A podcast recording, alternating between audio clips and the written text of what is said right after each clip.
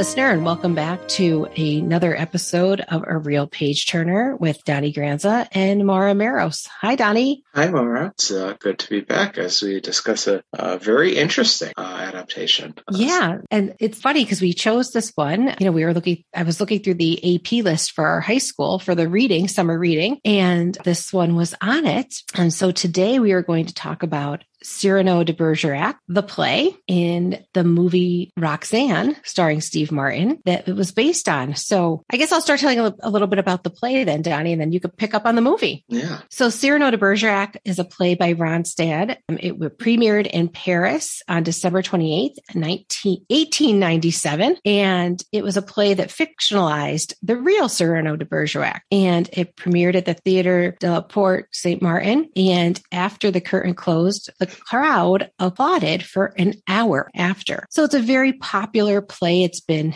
done many different times across the country in different iterations. There's been movies based off it, but basically it follows the fictionalized life of Cyrano de Bergerac in a short period of time um, as he, you know, kind of goes to war and tries to woo somebody, Roxanne. And the movie, so there's been many movies based off this, but we chose to do Roxanne. Yeah. Yeah. Roxanne, it came out uh, in 1987. It was directed by Fred Schepisi. It was written by Steve Martin himself, who also starred as the character CD, the uh, character who's based off of Cyrano, and playing uh, the titular role of Roxanne as Daryl Hannah. It also featured Shelley Duvall, Rick Rossovich, and Fred Willard in supporting roles. The film was a, a pretty good success. It grossed over $40 million. Uh, was a critical success. Uh, critics seemed to like it. They called it, you know, charming and, you know, a nice romantic comedy, and Steve Martin was nominated for a Golden Globe for his performance in the in the movie. I did not know that. Yeah, it was. Yeah, I was excited because this is a movie that I had heard about, but I had never seen. Like I remember, like like I think like when I was a kid watching like VHS tapes, and that I'd see like like the trailers before, and it'd be like now available on home video, Roxanne or some, something like that. So like I never, but I like never managed to catch it on TV or something. So I was really looking forward uh, to this. This was one of my favorite movies because I was probably like in grade school to middle school when this came out. And I remember loving this movie. And I was like so excited to be able to watch it again because it's not something that I would just generally rewatch. And I was like waiting to see in the opening credits because I always knew that this film was based off Cyrano de Bergerac. And I thought maybe I just thought they thought that. And then in the opening credits, like it does say adapted or based off the play of Cyrano de Bergerac, the play. And I'm like, okay, I wasn't like crazy thinking that, but I, I love this movie. Yeah, the play was a little hard to read. I'm not going to lie. And I always think it's hard to read a play because you have to like switch voices almost in your head because it tell like you're reading characters. And so I find mm-hmm. that a little bit hard to follow sometimes. Yeah. You know, I, I think it was played out on stage. Like, so, you know, full disclosure, I went to the Spark Notes last night because I was like, I want to make sure I'm like catching all of it. Yeah, and you know, I did. I cheated. I cheated. I did. Um, I have no shame in saying that. But you know, I think it's funny because there were definitely some parallels between the play and the movie, and you could see why they say it was based off of or adapted from. You know, the play obviously there's a lot of war involved and you know different kind of French politics, if you will. But and you don't really see that in the movie. But I thought it was funny in the opening because like in the play, like there's a lot of like sword fighting, kind of right, like that's yeah, like, kind of what like they do. Fencing and duel, fencing and stuff. And, and in stuff. the yeah. and in the opening scene of Roxanne, Steve Martin is like kind of fencing and beating up those two guys with like equipment, yeah. for lack of a better word. And I thought that was really funny. Yeah, with his a tennis racket, and it was funny because the uh, the one guy I recognized was that Kevin ne- Nealon. That and I didn't like initially recognize him, and it was like I think he made it like like at the time like just started on Saturday Night Live or was like joined the cast soon after or something in a small role there. I also had like Damon Wayans in a small role. Yeah, there. there so like I was uh, kind of surprised because I knew this movie. I knew Steve Martin was in it, but I and I think I knew like Daryl Hannah was in it, but literally knew no one else from the cast. Like all the like a lot of like recognizable ones, like the uh like the jan like the janitor from the Breakfast Club was in uh played one of the firemen. And, and it was funny uh, to watch it yeah. like now because you see like where all these people came to, right? Like or what they had going on at the time. Cause like the Chris who wants to kind of woo, woo Roxanne is Slider from Top Gun. Oh, yeah, I did. I did not pick up on. Yeah, when he first came out, my husband was like, "It's Slider." I'm like, "Oh, I didn't even put that together." And Top Gun, I forget what year that came out, but it had to be like around this time, like probably was it the 90s? I don't even know, late 80s, 80, 86, I believe. So okay, so it was before, before this yeah. movie. That's interesting. But yeah, and Daryl Hannah, I think I don't remember if this was before Mermaid or after Mermaid, but uh, Splash. Splash. I kept calling it Mermaid. Yeah. Splash. That was a good movie. Yeah, um, I think. Yeah, I think Split. I think Splash was before. I want to say it was eighty five. Okay. yeah. So it's there like in, inter- interesting because it was kind of like because obviously it's not a straight adaptation, but um, you know, so that's like one of the things why I was excited to do this episode because like you know I kind of like when the movie is like pretty wildly different than the book than the the book than the book. Like uh, for example, like when we did like Clueless in the past, you know, a, a modern retelling of Jane Austen or some other ones where like it's not just like okay like a straight adaptation and you're like okay well this character has a bigger role this character has a smaller role whatever. They cut out this subplot and that subplot whatever like so it's definitely like creative with something of this sort like bringing something into the modern day. And it was nice like as like I had re- I had finished uh, reading the play like throughout the um throughout the week and then I was watching it last night and just uh, like kind of like picking up on little hints and little like references to, to the play, like little Easter eggs, if you want to call them that. yeah, like yeah. a lot of the plot. I mean, they took like kind of a little, like made a movie out of like a small section, right, of the play because you don't see all the beginning, but you get some of the wit. Like Cyrano is funny and he's witty, and that's what Steve Martin is. Yeah. And they named Roxanne the same name as Roxanne, who's the, the object of their affection. And the same thing with the letters. You know, Cyrano was writing the letters and the and the scene with him in the play where they have the scene of him standing under her window is like really straight into the movie, which is pretty funny because when you're reading yeah. the play, like I thought like the movie did a really great job with that scene and taking that out, like putting that in there because that was really a it's a funny scene and it's supposed to be funny in the play and it's funny in the play. So like I thought they did a really good job of taking that and also like you know making it le- a little less dark because it is a kind of a dark comedy for lack of a better word, Cyr- mm-hmm. Cyrano. You know, like yeah. and it doesn't have the same happy ending. It doesn't have a happy ending. The play really neither of them gets what they want and in the movie, you know, we know it ends differently and uh, Steve Martin gets the girl, and Chris goes off with somebody kind of his intellectual equal, for lack of a better word. Um, you know, so that's kind of funny. As the play and you know kind of much darker i forget yeah. i think the character's name is christian right yeah yes, yes. so they kind of took that over too because they named steve martin's character CD which i thought was pretty funny yeah um, um, so you kind of like you know they kind of used some of the same character names at a different you know made them modern. But you know i thought it was you know at the end of the play you know christian dies and roxanne you know kind of pines for him. And then cyrano gets old and then he dies and she's you know doesn't have either of them. The yeah. play is a little bit of a darker ending. Yeah little bit.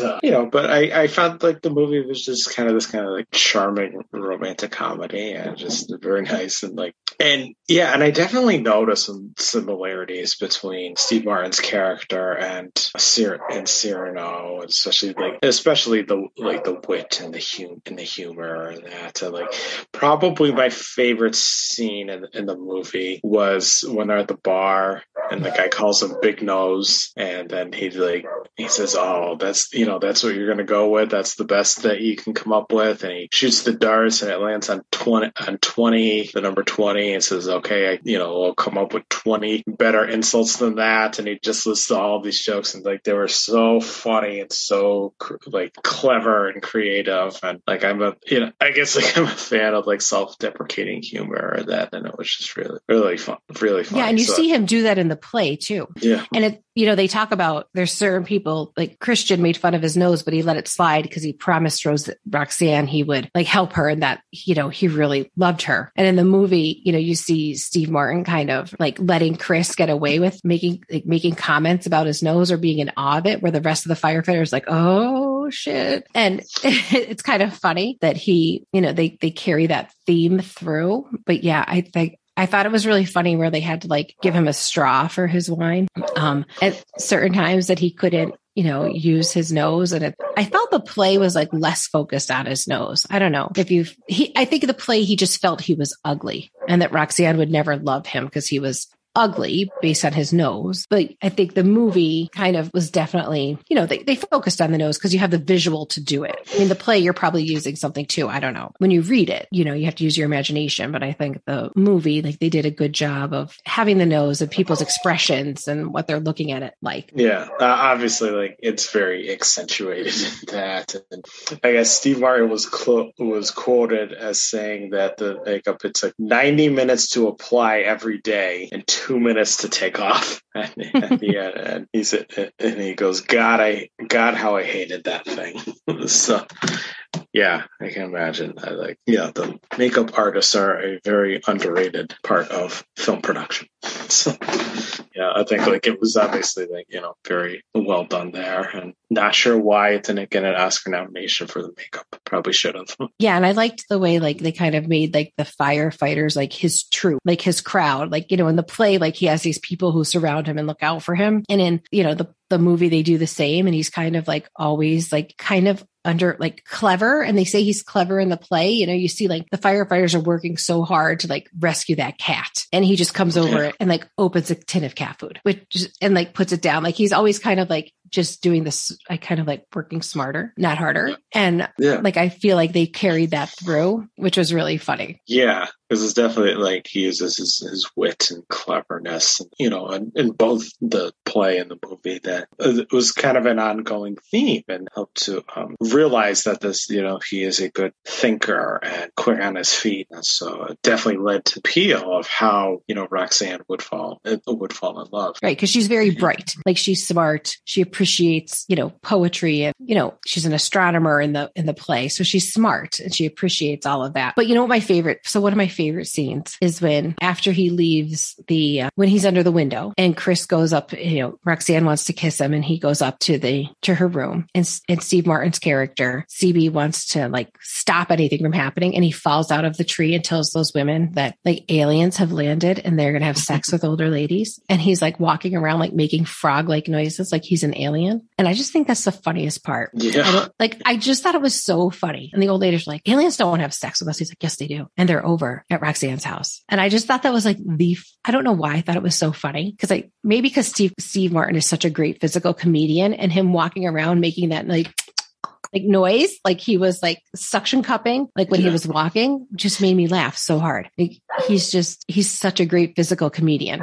Yeah, like I'm like nowhere to lie. I, like Steve Martin is one of my all-time favorite actors. That like I um I love the movie The Jerk and like Planes, Trains, and Automobiles, and even like his like slightly more than a cameo in uh, Little Shop of Horrors is absolutely hilarious. So like so glad I was able to watch this. And yeah, he just um he of like he's so like talent, talented obviously because he's like um you know and I, found like it interesting that he also wrote it. That I guess he's um, he is a very talented writer and frequently wrote or has some credits in the screenplays of the movies he's he's been in. So just kind of shows how uh, talented he is. And, and I do I do admit I have not seen his newest show that Only Murders in the Building. I've heard like so many good things about it, but I do want to check it out at some. Yeah, I haven't uh, watched it either. Yeah, and it's you know just going back to the play for a minute, like it is on our my my high school. It's on their AP reading list, which I'm sure it's on other people's, and I struggle with that a little. Like I kind of wonder like who chose that? Because